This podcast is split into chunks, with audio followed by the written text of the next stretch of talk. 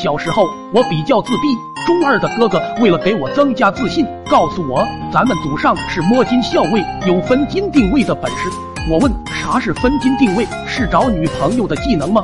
他说，除非你想找个粽子女友，这是一种能分辨出哪里有古墓、哪里埋着宝贝的技能。我嘴张得像河马，真的假的？他摸摸我的头说：“千真万确。”于是我开始思考，为什么爸妈不告诉我的真实身份？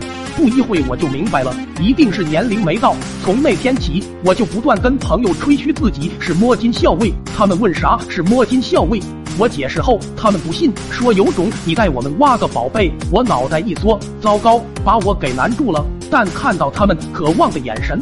我决定装到底，说道：“都等着，明天吃过午饭就带你们上山挖宝贝。”他们嚷嚷：“谁不来，谁是孙子！”那一刻，我意识到了人心险恶。我听说长大了才能出去装孙子，我这么小，你们就想逼我这么干，我是不会给你们机会的。回到家，我偷打开老爸的柜子，里面有很多他珍藏的铜钱，我顺手摸了两个，跑到山上埋在一棵树下。并用石头在树上胡乱划了几道杠。第二天，我带着这帮孙子去挖，他们一看果然有宝贝，纷纷吓了一跳。仰视的目光瞬间将我包围，顿时感觉自己身影高大百倍，装叉的感觉爽到不行。正所谓一直装叉一直爽。我不断从床底拿铜钱，不断的找地方埋，不断的挖，他们简直把我奉为神。周末，一个我最恶心的小黄毛找到我。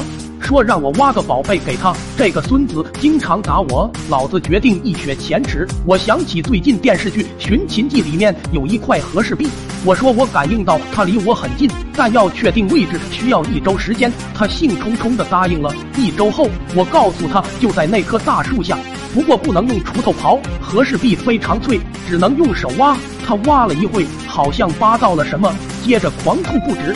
仰天长啸着，举起双手，上面沾满了翔。为了等这一天，我可坚持在那个坑里拉了一周的翔。他想找我算账，老子早就溜走了。这件事他不好意思宣扬，也就再没欺负过我。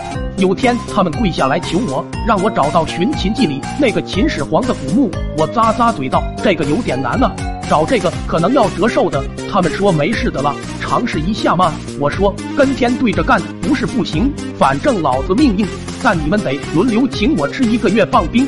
他们头点的像小鸡啄米，心想反正也找不到，我就带他们上山，随便瞎指一个小土堆，诺，这个就是。他们扛起小锄头就开始挖，没想到果然挖到了棺材。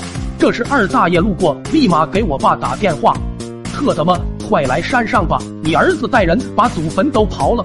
原来那是我老祖父的坟，常年没有修理，根本看不出来。我爸把我带回家，整个过程没说一句话，他低头认真雕刻一块木头，我感动快哭了。老爸真是太爱我，看样子是要给我削个奖杯。我故意问道：“爸，你在干嘛？”